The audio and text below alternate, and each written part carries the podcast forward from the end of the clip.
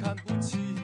人们都只看到我长得很美丽，他们都不知道我的心地是善良的。Szivák Júlia vagyok, szerkesztőtársammal Szilágyi Zsoltal együtt köszöntöm a hallgatókat. Amikor az ember bekapcsolja valamelyik kereskedelmi tévéadót Indiában, akkor néhány percen belül azzal szembesül, hogy meg annyi teljesen ellentmondásos nőtípus jelenik meg a képernyőn, akár csak egy reklámblokkon belül is. Vannak gondos háziasszonyok, akik egész életüket a háztartásnak és családjuknak szentelik, de ugyanúgy láthatunk modern, magabiztos üzletasszonyokat, mint ahogyan a képernyőn vonagló bájaikat, épp hogy elfedő színésznőket, öntudatosan sztrájkoló földműves asszonyokat, vagy akár napjainkban is jelentős szerepet játszó istennőket. Többek között a női szerepek sokféleségéről, ellentmondásosságáról és történelmi változásairól fogunk beszélgetni Válóci Róbertel, a Hopp Ferenc Ázsiai Művészeti Múzeum indiai gyűjteményének kurátorával, aki 2018-ban nagy sikerű kiállítást rendezett az indiai istennő kultuszról és női szerepekről a múzeumban. Felhívjuk hallgatóink figyelmét, hogy az Orient Express adásai a Civil Rádió FM 98-on december 21-ig hallgathatók, de se a Civil Rádió, se az Orient Express nem szűnik meg ezután sem, hanem az internetre költözik. Az adások élőben hallgathatók lesznek a civilrádió.hu, illetve az onlinerádiók.com oldalon, emellett podcast formájában, ahogy eddig is, felkerülnek az expressorient.blog.hu oldalra és a Soundcloudra, és továbbra is elérhetők lesznek a különböző podcast alkalmazásokban, méghozzá bárhol, bármikor, bármilyen kütyüvel. 人们都只看到我长得很美丽，他们都不知道我的心地是善良的。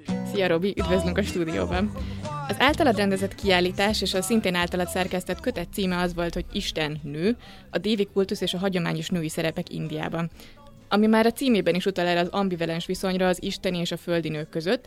Ö, úgyhogy szeretném, hogyha először az istennőkről, majd pedig a földi nőkről beszélgetnénk, és az lenne jó, hogyha első körben tisztáznánk, hogy most egyáltalán egy istennő van, vagy több istennő van, vagy hogy van ez. Ez egy elég komplikált dolog Indiában a hinduizmuson belül. Egyébként a hinduizmus azért nagyon érdekes, mert ez az egyetlen olyan nagy világvallás, ahol az istennő középponti szerepbe tud kerülni. Ha csak megnézzük a, mondjuk a kereszténységet, ahol mondjuk vannak női szereplők, az istennő vagy a nő nem kerül soha a középpontba, viszont a hinduizmusnak vannak olyan irányzatai, ahol az istennő egyes számban a középpontba kerül. Egyes számban beszélek róla azért, mert ez a dévi, vagy az istennő, ezt így mondják az indiai nyelveknek a, a nagy részén. Tulajdonképpen egy istennő, aki azonos a, az univerzum teremtő energiájával, az univerzumot mozgató energiával, viszont ez az energia nagyon sok különböző formában tud megjelenni. És ezek egy-egy istennő attól függően, hogy milyen formában van rá szükség, valamelyik férfi istennek feleségre van szüksége, vagy egy démont le kell győzni, és ehhez kell egy istennő, akkor ilyen formában jelenik meg ez az energia. Azt mondják Indiában, hogy a hinduizmusban 330 millió istenség van, és hát ennek nagy része istennő, úgyhogy nagyon változatos és széleskörű a skála, ami megjelennek ezek a női alakok, legyen akár ez a, a mainstream hinduizmus, vagy akár a népi vallásosság. Mik az istennő fő megjelenési formái? Mik a leghíresebb sztorik, amik ezekhez a legnagyobb istennőkhöz kapcsolódnak? Itt megint abból kell kiindulni, hogy milyen sok arca van ennek az istennőnek, hiszen ezekhez az arcokhoz mindig egy-egy sztori, legalább egy sztori, de inkább több sztori kapcsolódik, ami aztán megjelenik majd az ő ábrázolásaikon, az ő történeteikben, amiket leírtak szanszkritól vagy bármilyen nyelven, amit, amit Indiában lényeges. Szóval itt ülünk novemberben, és nemrég ért véget a Durgá Puja, Durgá istennőnek a nagy ünnepsége Kelet-Indiában.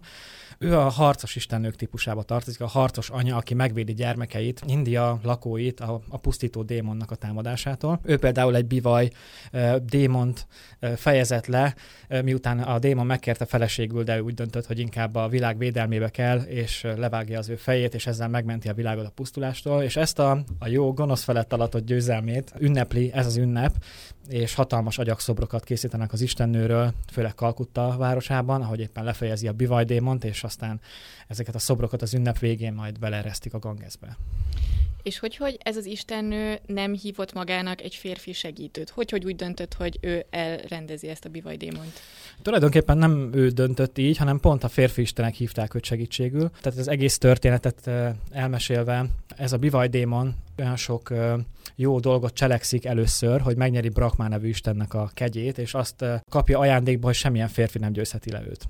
És az istenek ezen nagyon berágnak, hiszen a, démon ennek megfelelően el is kezdi átvenni a hatalmat a világ mindenség fölött, és a férfi istenek nem boldogulnak, és annyira feldühítik magukat, hogy a dühük egy ilyen hőenergia formájában így előjön a testükből, és ennek a dühnek a megtestesülése, így összpontosul egy tér a térben egy pontján ez az erő, ebből születik meg Durgá istennő, aki ajándékba kap aztán a férfi istenektől egy-egy fegyvert, és ezekkel a fegyverekkel vonul a démon elé, és mivel ez az istennő nagyon szép, a démon először nem is érti, hogy miért egy ilyen csinos nő jön itt, mi, mi ez, és hogy akkor, akkor most inkább megkéri feleségül, hiszen hát ez szokás Indiában.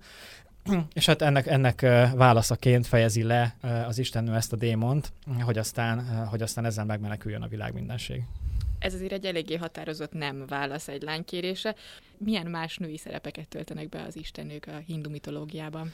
Ebben a kiállításban, amiről már eh, szó esett az istennő kiállításról, négy nagy női szerepet vizsgáltunk. A, az egyik a az anya, a másik a feleség, a harmadik a szerető, a negyedik pedig a harcos.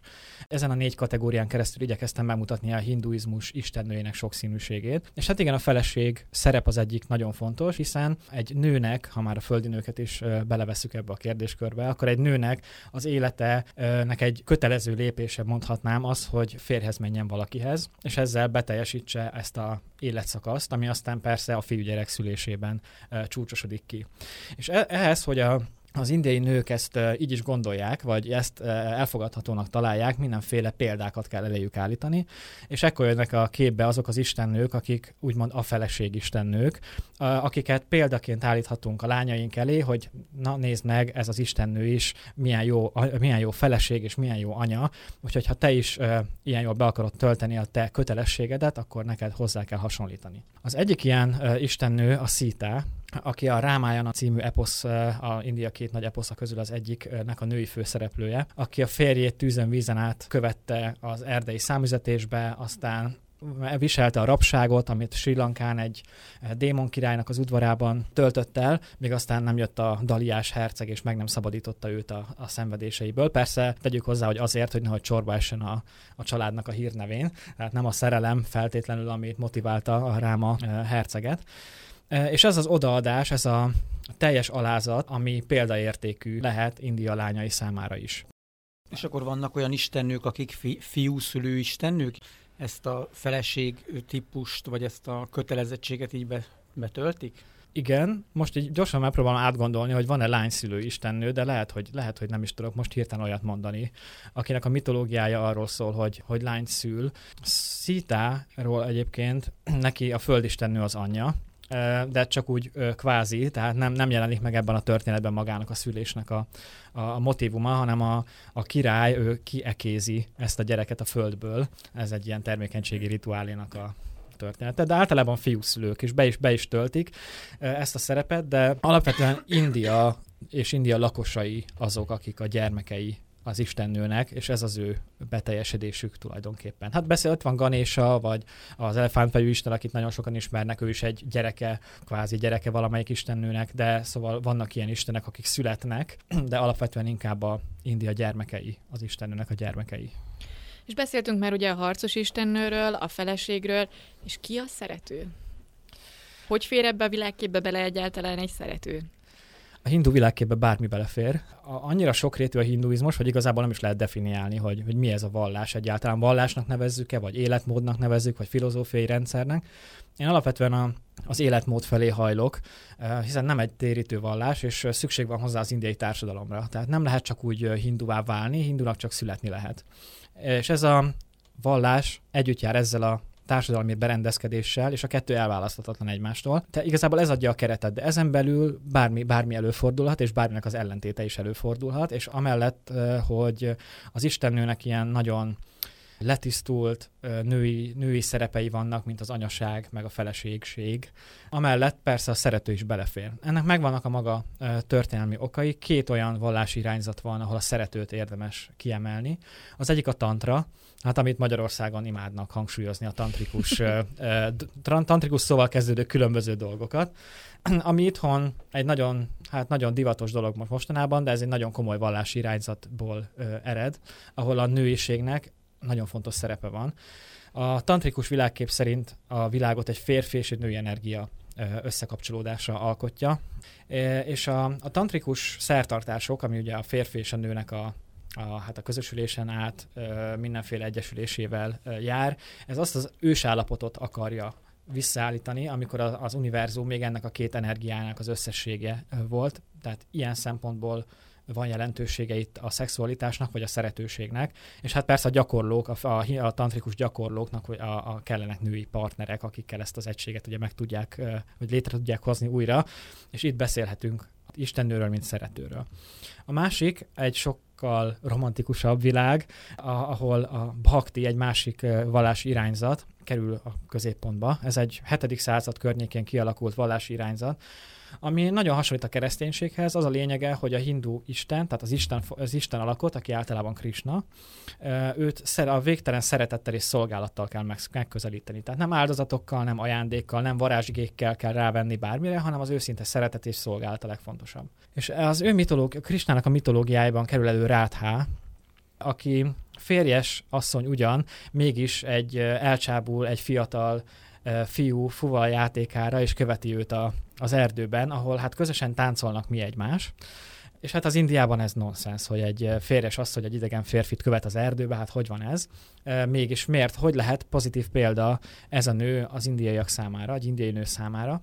Hát ebben a viszonylatban azért, mert az Isten szeretete mindenen, mindenen felül áll. E, és az, hogyha a társadalmi konvenciókat magunk mögött hagyjuk, az Isten szeretetéért, tehát hogy és a, a mögé, tehát az Isten szeretetét előtérbe helyezzük a társadalmi konvenciókkal szemben, akkor ez egy nagyon jó példa. Tehát ez, ez pont a szeretőség, és a, a, a konzervatív szemléletnek a felrúgása az, ami, ami pont, pont jó példa ebben a kontextusban.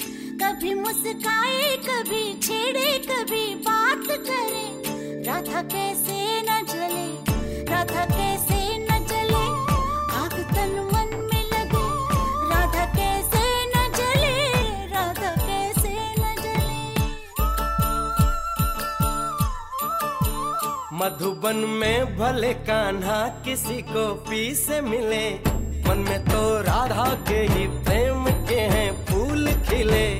किस लिए राधा जले? किस लिए राधा जले?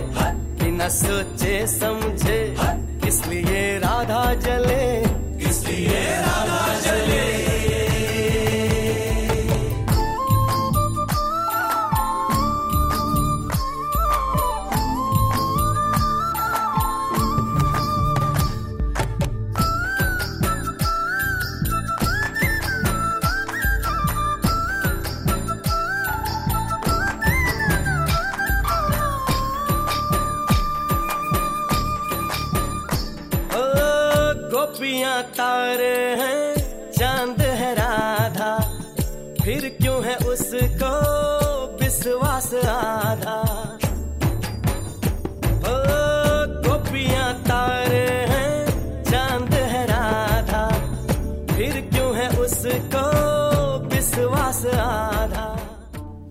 Ez itt továbbra is az Orient Express a civil rádióban. Mai vendégünk Vállóci Robert, akivel az indiai istennőkről és nőkről beszélgetünk.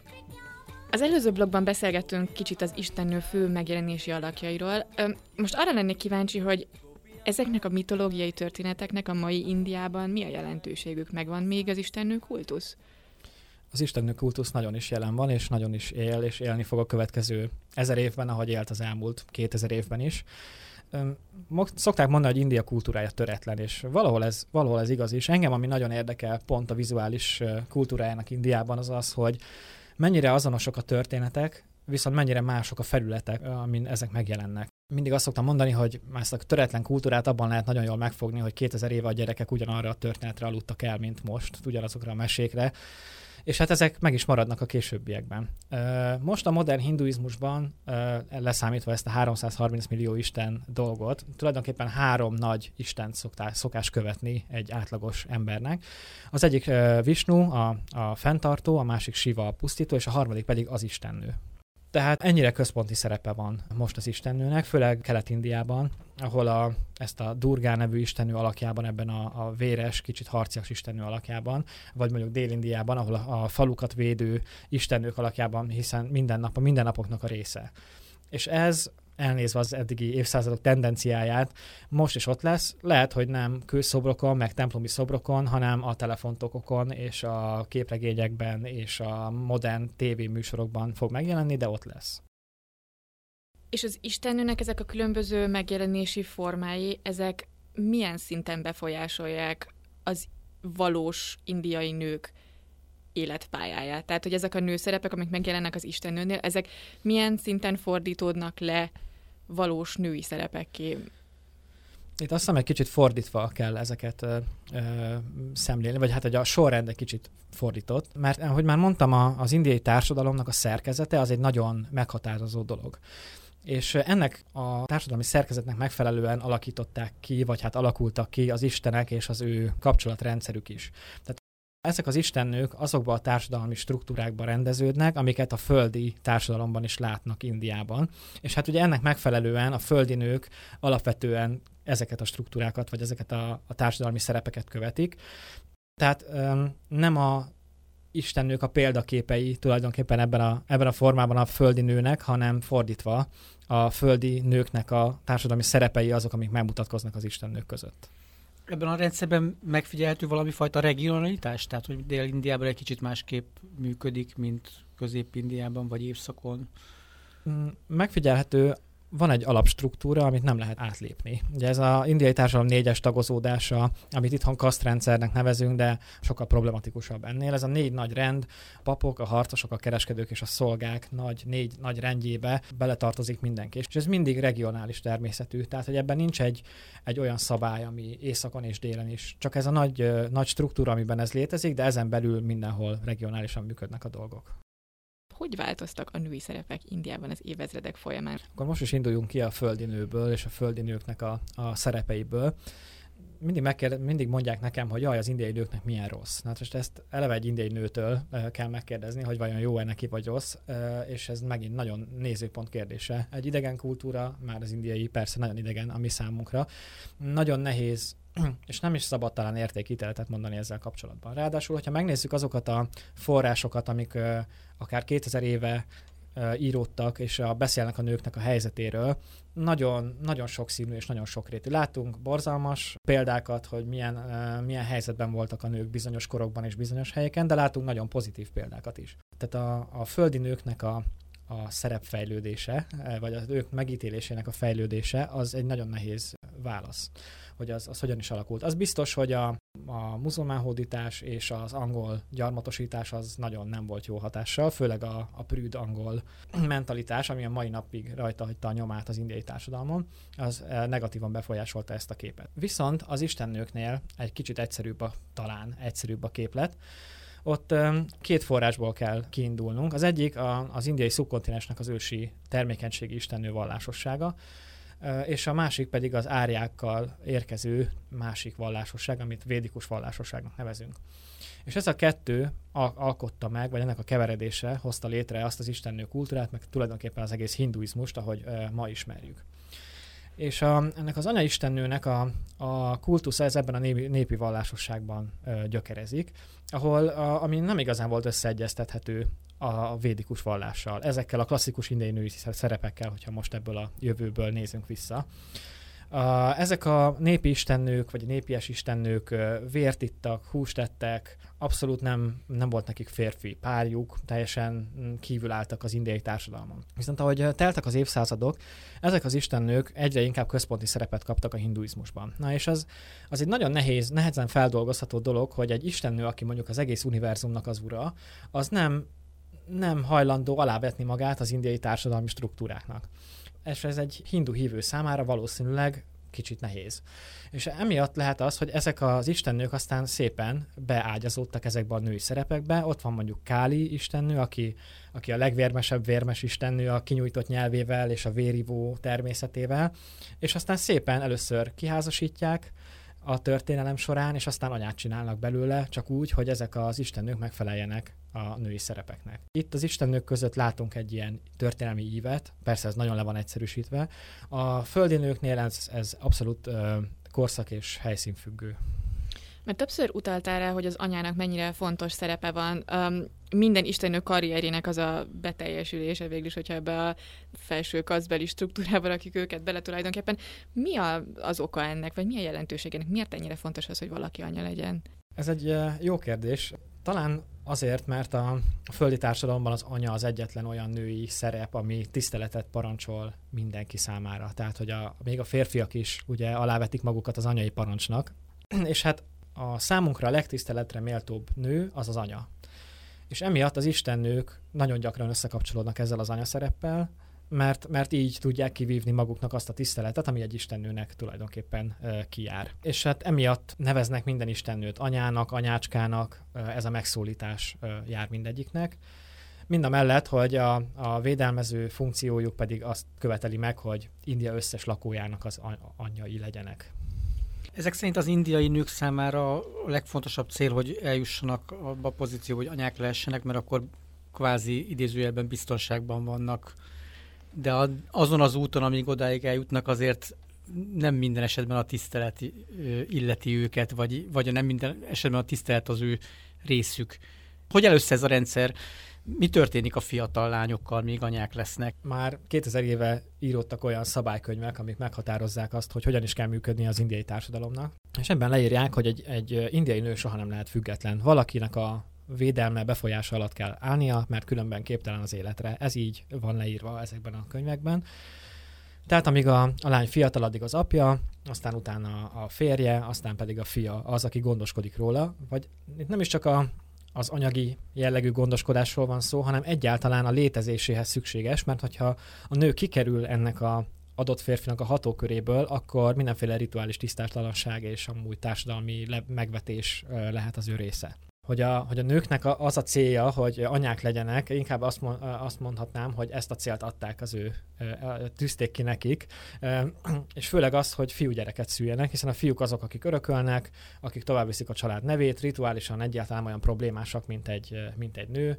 Ugye a lányok eleve hát hátrányos helyzetből indulnak a szokások miatt, például amiatt, hogy a, a, a lányok kiházasításának anyagi költsége az mindig a, a lány szülei nyugszik, tehát mindig a, a lány szüleinek kell fizetnie az egész esküvőt, hozamányt kell fizetnie, a, az apa addig bűnös, amíg nem házasítja ki a lányát. Szóval mindenféle ilyen problémák adódnak. Ráadásul kicsit nem, nem tanulhat, nem örökölhet. Nem olyan jó befektetés, mert hogy uh, amikor megházasodik a lány, akármilyen fiatalon, akkor azonnal átköltözik a férjnek a családjához, és akkor a befektetett energia az ugye elvész, és egy másik család uh, viszi tovább. És uh, igen, hogyha egy nő átkerül, ugye megházasodik, átkerül a, a fiúnak a családjához, hát akkor őt megint csak ott a ranglétra aljára kerül, és az anyós az, aki uh, ugye itt a viszi a, a primet, és általában execíroztatja kellemesen a, a fiatal feleséget. És itt akkor uh, kapja meg ezt a tiszteletet, amikor megszületik az első fiúgyerek, aki aztán tovább tudja vinni a, a családnak a becsületét, a család anyagi uh, javait, és aztán, hogyha esetleg megözvegyül ez a, ez a hölgy, miután nem mehet férhez újra, akkor a fiúgyerek az, aki köteles eltartani az anyját. Hogyha nincs neki fiúgyereke, aki eltartsa, akkor akkor elég gyorsan utcára kerülhet, hiszen egy idegen családban van, ahol meg, megtűrik, és nem tudja már azt a kötelezettségét de beteljesíteni, hogy utódot szüljön a családnak, akkor előfordulhat, és sajnos elő is fordul, hogy az özvegyek az utcán találják magukat, és koldulásból kénytelenek megélni, vagy valamilyen civil szervezetnek a segítségét kénytelenek igénybe venni.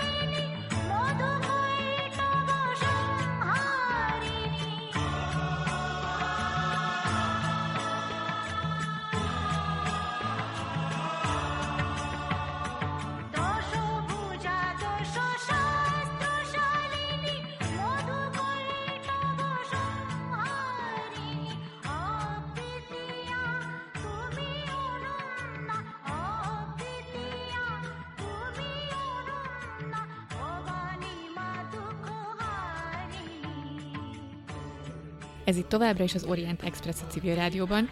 Mai vendégünk Válóci Robert, akivel az indiai istennőkről és valós földi nőkről beszélgetünk. Az előző blogban beszélgettünk a hagyományos indiai női szerepekről. Most azt szeretném kérdezni, hogy a modernizálódó, globalizálódó világban mennyire maradtak meg ezek a szerepek? Mennyire elvárás még ma is egy indiai nőtől, mondjuk egy nőtől, aki Bombéban, Delhiben lakik, egyetemre járt, gazdag a családja, mennyire elvárás tőle az, hogy férhez menjen, gyereket szüljön, és mennyire lesz szerencsétlen és elhagyatott, hogyha megözvegyül esetleg? Most ugye a 21. században azt látjuk, hogy egyre kevésbé fontos, vagy egyre szabadabban élnek a nők ebből a szempontból, főleg a nagyvárosokban. A kép azért nagyon csalóka, mert a, a média főleg a bollywoodi filmek, amik átjönnek ide Magyarországra is, olyan nagyvárosokban, olyan modern nyugati környezetben játszódnak, ahol már ezek a szabályok nem érvényesek, vagy nem annyira érvényesek. Szóval azért érdemes megfontolni, hogy Indiában 1 milliárd 300 millióan laknak, és a négy nagyváros, négy legnagyobb, legnagyobb város Indiában az nagyjából 20 millió főt számlál. Tehát azt látjuk, hogy legalább 700-800 millió ember lakik falusi környezetben, él a hagyományos környezetben, és él a hagyományos szabályrendszerek szerint. Tehát a, amit, amit most fejlődésként, mondjuk, ez megint ilyen nagyon nyugati hozzáállás, hogy egy fejlődés, tehát ez a változás, amit látunk, ez, ez főleg a nagyvárosokra jellemző. Lassan, lassan-lassan történnek változások, de a falusi környezetbe nagyon nehezen jut el, ahová tulajdonképpen szükség lenne ezekre a változásokra. Azért tulajdonképpen azok a hírek, amik eljutnak Magyarországra az indiai nőkkel kapcsolatban, azok azért általában ilyen borzalmas bűncselekményekről szólnak, és nagyon gyakran nagyvárosokban történnek. Ennek mi az oka? Most arról beszéltünk, hogy nagyvárosokban mégiscsak jobban nőknek, de akkor lehet, hogy mégsem. Hogy mi az oka, azt megint talán egy antropológus, szociológus, vagy valaki, aki nagyon járatos ebben a, meg pszichológus, aki járatos ebben a témában. Én mm, így mondhatni logikusként azt szoktam mondani, hogy nagyon nagy ellentét van a látott világ, amit az emberek látnak ezekben a tévéműsorokban, plakátokon, és mindaz, amit megtapasztalnak. A lehetőségek és a, és a, hogy mondjam, ez a vizuális inger, ez nagyon távol áll egymástól. Ott vannak a bollywoodi filmek, már majd, hogy nem félmeztelen, persze nem, de szóval nagyon kevés ruhás hölgyei, vagy az óriás plakátokon mindez, és közben ezt látják a férfiak, akik többen vannak, mint a nők, pont amiatt, hogy a, ugye a, lánygyerekek halandósága, pont amiatt, hogy ilyen kiszolgáltatott helyzetbe mm, hozzák a családot, ezért tehát elég magas, bár betiltották a, a, a lánymagzatoknak a, az elvételét már. De ez a, ez, a, ez a különbség nő. És tehát egyre több a férfi, egyre kevesebb a nő, és ezek a férfiak egy nagyon szigorú és ortodox közegben élnek, ahol nem mehetnek oda a nőhöz, nem foghatják meg a kezüket, viszont látják ezeket a nagyon nyugati esztétikai élményeket. Szerintem ez a, ez a különbség nagy feszültséget generál a társadalomban, és talán erre vezethető vissza, bár mondjuk ez csak egy példa. Am, amit elmondtál ebben, az következik, hogy nagyon frusztráltak az indiai férfiak, és e, e, így vezetik le a, ezt a feszültséget, amiről beszéltél. Én azt szeretném kérdezni, hogy ugye, ami a Julcsik előző kérdésében is benne volt, hogy ahhoz, hogy valaki egy kicsit szabadabb legyen nőként, és kitörjön ebből a nagyon kötött rendszerből, az, ahhoz egzisztenciálisan kell stabil lábakon állnia. Van lehetősége egy nőnek ahhoz, a, a, arra, hogy megteremtse ezt a fajta egzisztenciát? Önmagában talán nagyon nehéz ezt megteremteni, hogyha a család támogatja. Ha, ha olyan családban nő fel, akik nyitottak a ezekre az új dolgokra, mert hogy mondjuk nevezzük ezeket új dolgoknak, akkor és, bizt, és segítenek abban, hogy kifizesse az iskolát, vagy tanuljon, vagy mondjuk saját maga válaszol férjet, egy olyan férjet, aki támogatja őt abban, hogy ne csak a házi munkát végezze, hanem mondjuk elmenjen egy céghez dolgozni, vagy akár tudósként dolgozzon, vagy bármi. Szóval önállóan nagyon nehéz a környezet támogatása nélkül.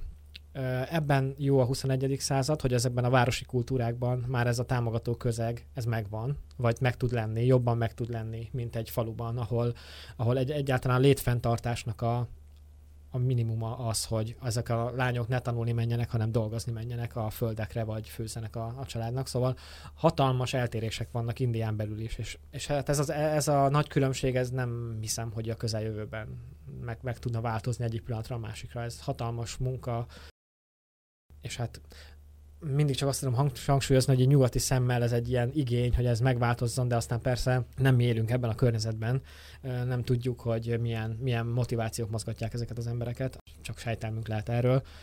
hát most mint nyugati szemlélő én ezt tudom mondani. Én arra szeretnék visszautalni, amiről már egy kicsit beszéltünk korábban. Ugye te nagyon sok bollywoodi filmet nézel, ugyanis feliratozod és fordítod őket. Mit tapasztalsz? A bollywoodi filmek nőképe változik?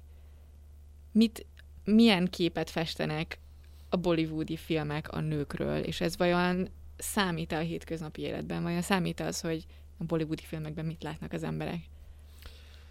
Biztosan számít. Ez egy ugye elérendő cél, vagy egy ilyen álomvilág, amit, amit, amire jó vágyakozni, amit jó látni. Ami nekem mindig nagyon fura az az, hogy hogyan viselkednek, hogy ezeket a nagyon modern nőket szeretik külföldi környezetbe helyezni a bollywoodi filmekben. Tehát az, hogy Indiában hogyan viselkedik egy nő, meg külföldön egy globalizált nyugati világban hogyan viselkedik egy nő, az két teljesen különböző dolog.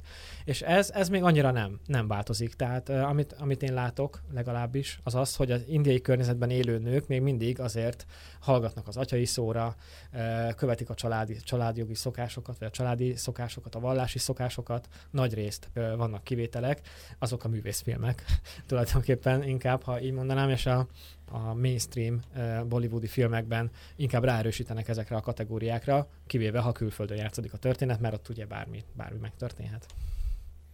És ez a nagyon tradicionális, mondjuk így átlagos indiai családi környezet, hogy az ebben élők, ezek, ezek az emberek mennyire elítélőek a, ezzel az új bollywoodi nő mintával, vagy nem tudom, azokkal a nőkkel kapcsolatban, akiket kihelyeznek mondjuk esetleg így a, az országon kívülre, ezekről a modern nőkkel szemben mennyire kirekesztőek vagy távolságtartóak? Azt gondolom, hogy, hogy elég más a, a megnyilvánulás, és maga az, hogy hogyan éreznek tulajdonképpen ezekkel a nőkkel kapcsolatban. Azt gondolom, hogy persze az ortodox életstílust élők elítélik ezeket a, ezeket a nőket, de minden mellett meg persze, persze, hogy úristen, milyen csodálatosan szépek, és, és nem tudom. Tehát, hogy a felül, felszín és a, és, a, és a belső gondolatok között elég nagy a különbség.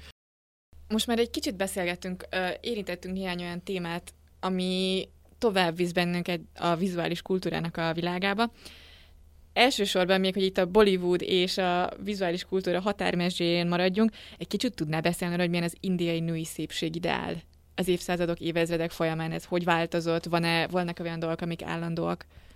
az indiai szépséggel, vagy a női szépséggel léptegyomon lehet találkozni. Most nem csak a bollywoodi filmplakátokat nézzük, hanem a vallásos művészetnek a alap, alap képe, a női szépség, a szép nő, a, ami a termékenységet, meg a, a szépséget úgy általában, a tökéletességet, a harmóniát reprezentálja.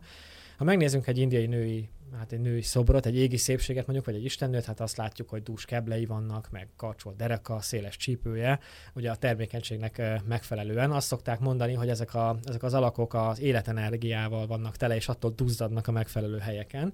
Hát és ez hát nem annyira változik tulajdonképpen az évszázadok során. Nagyon érdekesek azok a hasonlatok, amivel leszokták írni ezeknek a nőknek a szépségét. A kedvencem az elefánt léptűnő, mert ugye, ugye a kecses elefánt léptűnő, amit itthon, itthon egy kicsit furcsálunk, hogy miért pont az elefánthoz hasonlítják a nőket, vagy a hal szemű nő, akinek olyan, olyan nagy a szeme, hogy a szeme sarka füleig ér, amit és így a hal szeműnek szokták mondani. Tehát, hogy maga a szépségideál annyira nem különbözik talán az európaitól, csak máshogy írják le őket.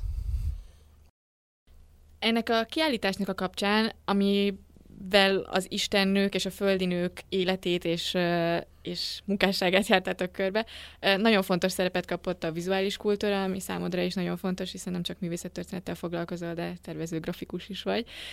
És ha jól tudom, akkor sokat foglalkoztatok a képregényekkel is a, a kiállításnak a kapcsán, ami egy egészen új hozzáállás volt ugye a múzeumon belül, és nagyon népszerű volt a, a látogatóknak a körében is. Erről tudsz egy kicsit mesélni? Magának a kiállításnak az ötlete is egy képregényből jött. Kezembe került egy Durgá istennőről szóló képregény, és úgy reklámozták ezt a képregényt, hogy India első szuperhős nője, Durgá istennő, és hát ez nagyon megragadta az én fantáziámat, hogy mégis hogy lehet ez, hogy Indiában az egyrészt a, hát nem csak a nőiség miatt, de hogy, hogy Indiában az istenek lesznek szuperhősök, míg mondjuk az európai vagy nyugati képregényekben inkább fordítva történik ez, hogy a szuperhősökből lesznek olyan, hát nem mondom, hogy istenek, de olyan példamutató karakterek, akit aztán majd imádhatnak a, a fiatalok, vagy kiplakátolhatják a, a kis szobájukban. És hogy ez az ellentét az, ami megfogta az én fantáziámat, így elsősorban. És aztán beleástam magam az indiai képregény világába, hát nem túl mély világ, hogy úgy mondjam, mert azért ez a nagyon nyugati matéria a, a képregény, de már ott van a 20. század elejétől Indiában. Viszont van egy képregény sorozat, aminek az a címe, hogy a halhatatlan képes történetek, ami 67-ben indult Indiában. És az a lényeg, hogy minden egyes kis füzetkében egy-egy hindu mitológia vagy indiai történelmi személynek az élete van elmondva 30 oldalon kép, képregény formájában. És ha most megkérdezünk egy indiait, hogy honnan ismeri ezeket a történeteket, akkor azt fogja mondani, hogy ezekből a képregényekből. És megint ilyen nyugati szemmel, ez nagyon fura, hogy hogy lehet az, hogy a vallásnak egy ilyen fő forrása egy képregény. Kicsit messzire vezet ez a válasz, de felbomlanak a modern világban ezek a klasszikus indiai háztartások, amikor több generáció él együtt, és ezeket a történeteket a nagyszülőktől hallaná az indiai gyerek, vagy a vándor előadóktól a faluban.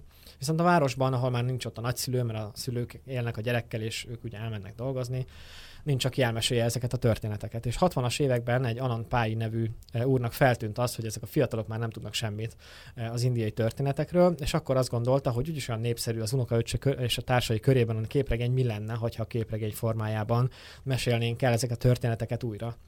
És hát ez nagyon be is jött, e, több tízmillió példányban a mai napig lé- élő képregény sorozat. Nekem uh, is van belőle egy csomó. Uh, mindenkinek, vagy Indiában szerintem mindenkinek, meg itt is, hát ugye Magyarországon is. A, a múltkor elmentem egy uh, ilyen képregény találkozóra itthon, ahol vásárolni is lehetett, és hát indiai képregények nem nagyon voltak, de uh, ilyen amarcsitrakat, hát azért akadt a, még a magyar piacon is beszerezhető.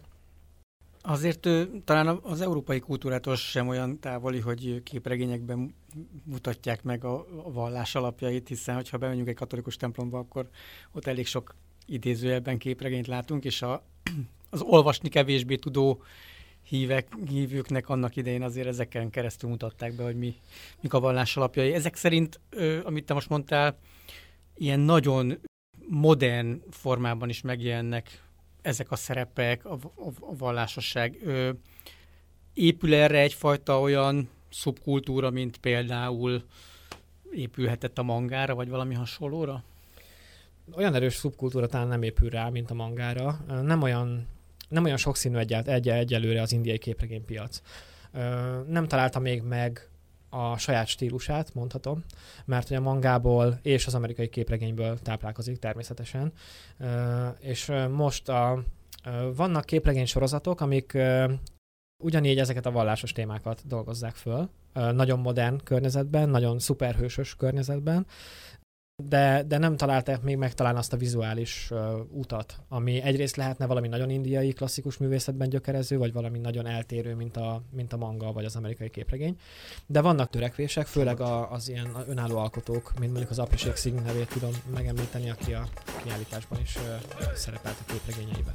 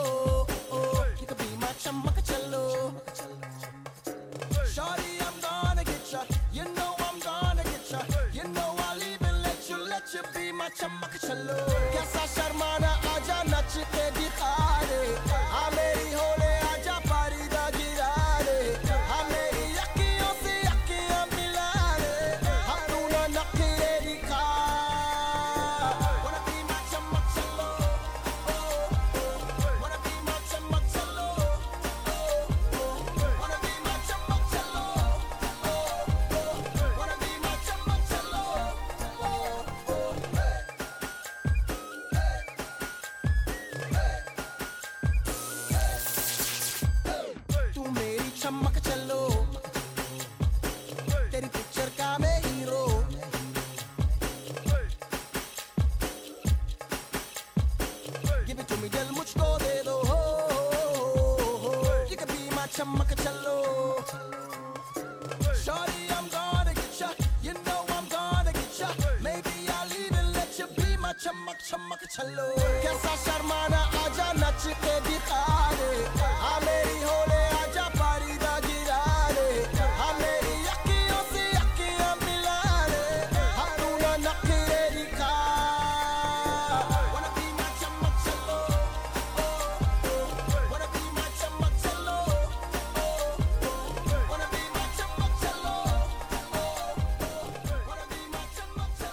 Ez itt továbbra is az Orient Express a civil rádióban. Mai vendégünk Válóci Robert, akivel az indiai istennőkről és nőkről beszélgetünk, a legutóbbi blogban pedig már elkezdtünk beszélgetni az indiai képregényekről, és akkor most szeretném, hogyha ezt a témát folytatnánk egy kicsit tovább.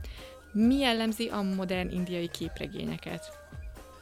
A modern indiai képregény érdekes módon nem távolodik el a klasszikus világtól mondani valójában.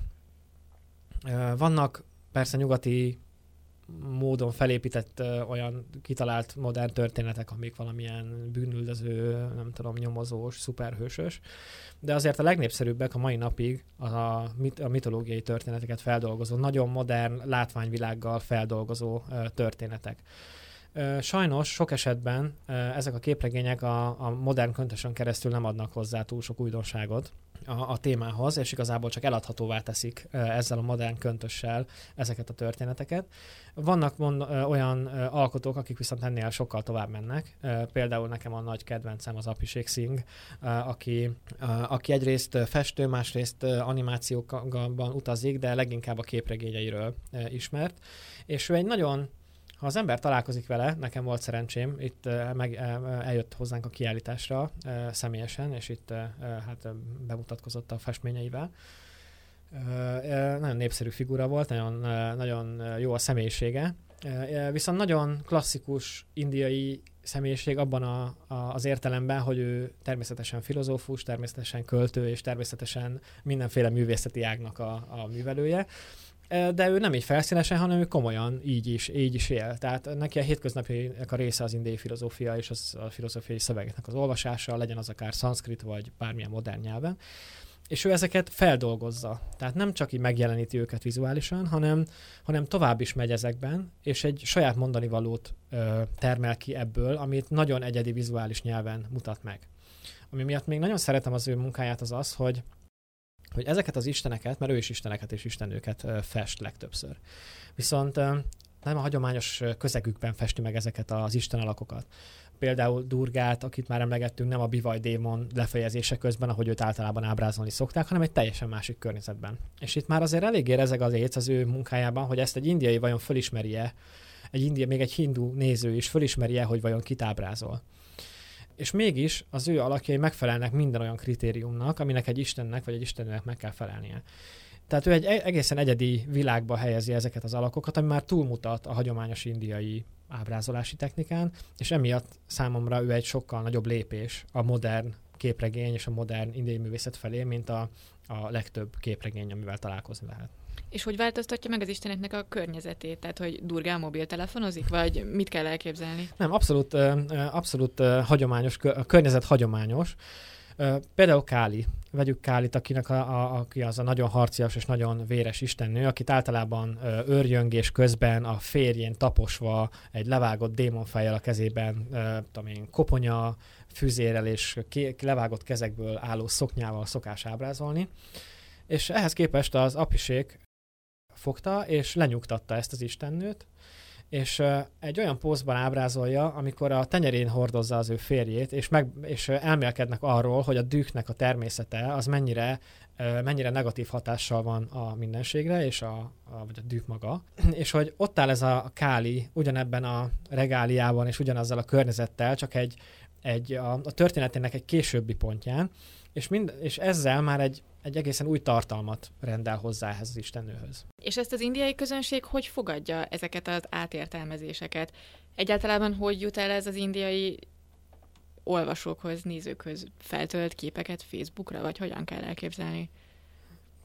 Na, nagyon kihasználja ő, ha valaki, akkor nagyon kihasználja a modern social media ö, minden lehetőségét, és hát ez muszáj is, főleg egy ekkora országban, amint India, ahol ennyi emberhez kell elérni. Ráadásul ezek a, a mobil technológia Indiában hát minden gyereknek két mobiltelefonja van, amit így nem néznénk ki Indiából, de, de hogy ott aztán tényleg mindenki a Facebookon és nem tudom hol lóg. És igen, így lehet, így lehet eljutni. Másrészt ő ö, jár India egyik helyéről a másikra, ahol látványfestéseket, vagy ilyen élő festést csinál, és ott helyben napokon át ül és festi meg ezeket a hatalmas képeit, amit aztán nyomon is lehet követni, oda gyűlnek köré az emberek, és, és végignézik. És nagyon, nagyon szeretik, nagyon új, nagyon új nekik. Azt, hogy mennyire találják őket, hogy mondjam, vallásilag használhatónak, mert hogy ugye ezek általában az indiai művészet az nem önmagáért művészet, hanem az egy vallási tartalommal, vallási eszközként szolgáló valami. Azt, azt, azt nem tudom. Mondjuk az apiség mondta, hogy ő direkt figyel arra, hogy, hogy ne, ne ikonokat fessen, tehát ne olyan képeket, amiket a vallás gyakorlatban használni lehet, hanem ezek, ezek inkább csak a filozófiai mondani valót mutatják be. Amennyire lehet, elér mindenkit. Az ő célközönségét szerintem el tudja érni. Ugye ez a kiállítás lezárult, de hát ezzel nem áll meg az élet a múzeumban. Elmesélnél nekünk, hogy mivel foglalkozom mostanában? Mm, több kutatási témába is belekezdtem, de egyrészt ott a doktorim, ami folyamatban van, ez az indiai klasszikus színházzal foglalkozom, konkrétan a, a tér és időábrázolással az indiai színházban. Ez nem a kortárs színházat jelenti, hanem a szanszkrit nyelvű, hagyományos, tradicionális színházat. Ez még az egyetemi világból jövő kutatási területem, de a múzeum ugye ennél egy sokkal, sokkal, más, tehát sokkal másabb terület, egy sokkal, mm, hát mondjam, kézzelfoghatóbb témát igénylő terület. Itt, ami most különösen érdekel, az, az a, a nyugat-indiai szobrászat, konkrétan a 19. és a 20. századnak a szuvenír szobrászata, ami megjelenik elég erősen a, a gyűjteményben. Hopp Ferenc, aki alapította a múzeumot, elég sok ilyen szép márvány, szobor, faragványt vásárolt Indiában, és ezeknek az eredetét próbálom felgöngyölíteni, meg ezzel nem nagyon foglalkozik senki. Aztán, ami még egy kicsit visszaköt a színházhoz, az a, az Indiai Színház Magyarországon, amivel ö, előszeretettel foglalkozom mostanában, az az, hogy ezeket az indiai drámákat, színdarabokat hogyan és mikor adták elő Magyarországon. Érdekes módon már 1888-ban bemutatták Kálidásza nevű drámaírónak a, az egyik nagy drámáját, a Sakuntalát Magyarországon, három évvel az első magyar fordítás megjelenése után.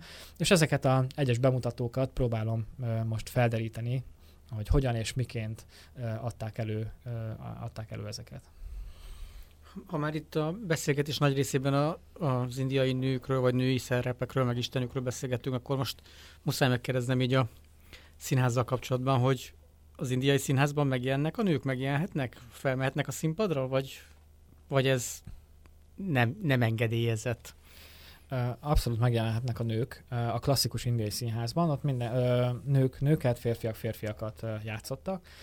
Vannak olyan előadó művészeti formák, ahol ez, ahol ez nem így van, ahol a női szerepeket is férfiak játszák, de, de alapvetően, alapvetően nincsen ilyen megkötés, hogy nők nem, nem játszhatnak színpadon.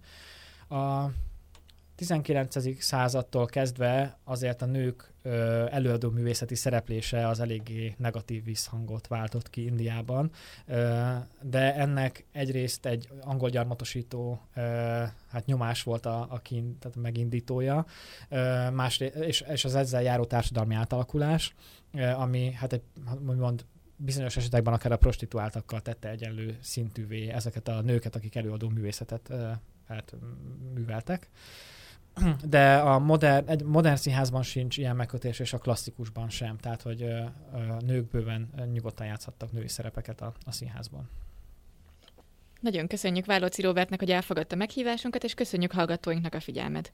Önök az Orient Express-t, a Civil Rádió ázsiai magazinját hallották, a műsort Szivák Júlia és Szilágyi Zsolt vezették. Tartsanak velünk a jövő héten is.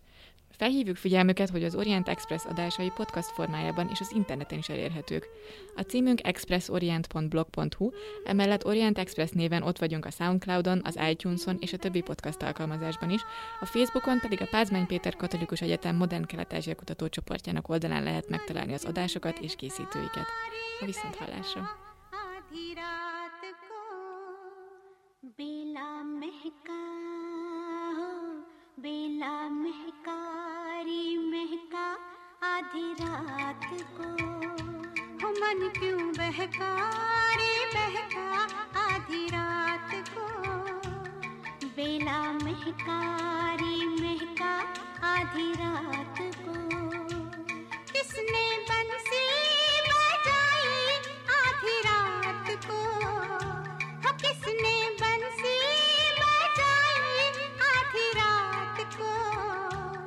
जिसने पल की हो, हाँ, जिसने पल की चुराई आधी रात को।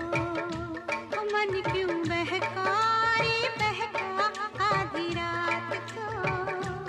बेला महकारी, महका आधी रात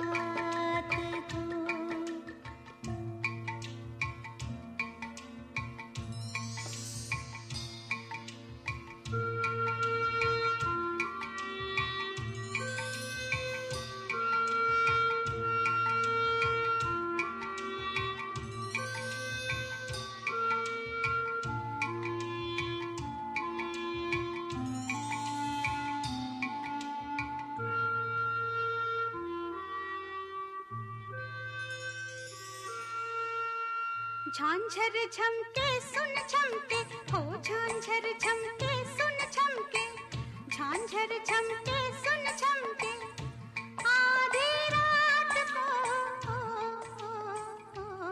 उसको टोको न रोको रोको न टोको टोको न रोको, आधी रात को।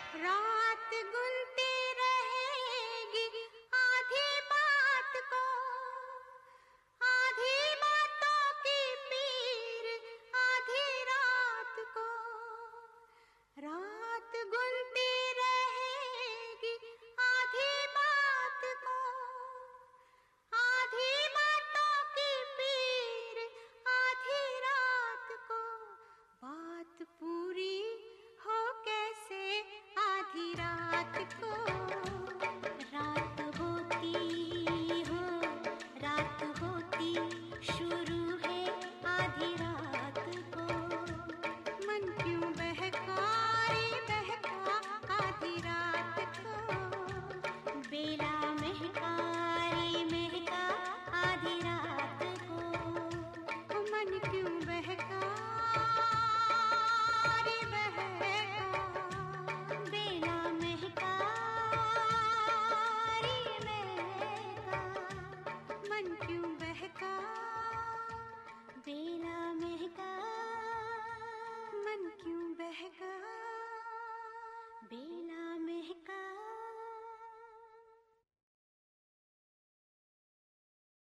साँझे ढले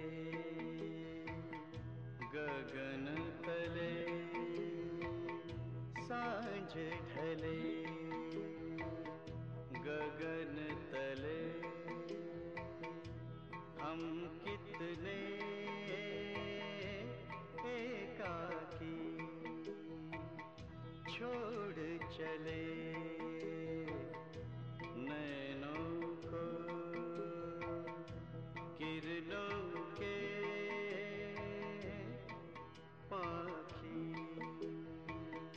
सा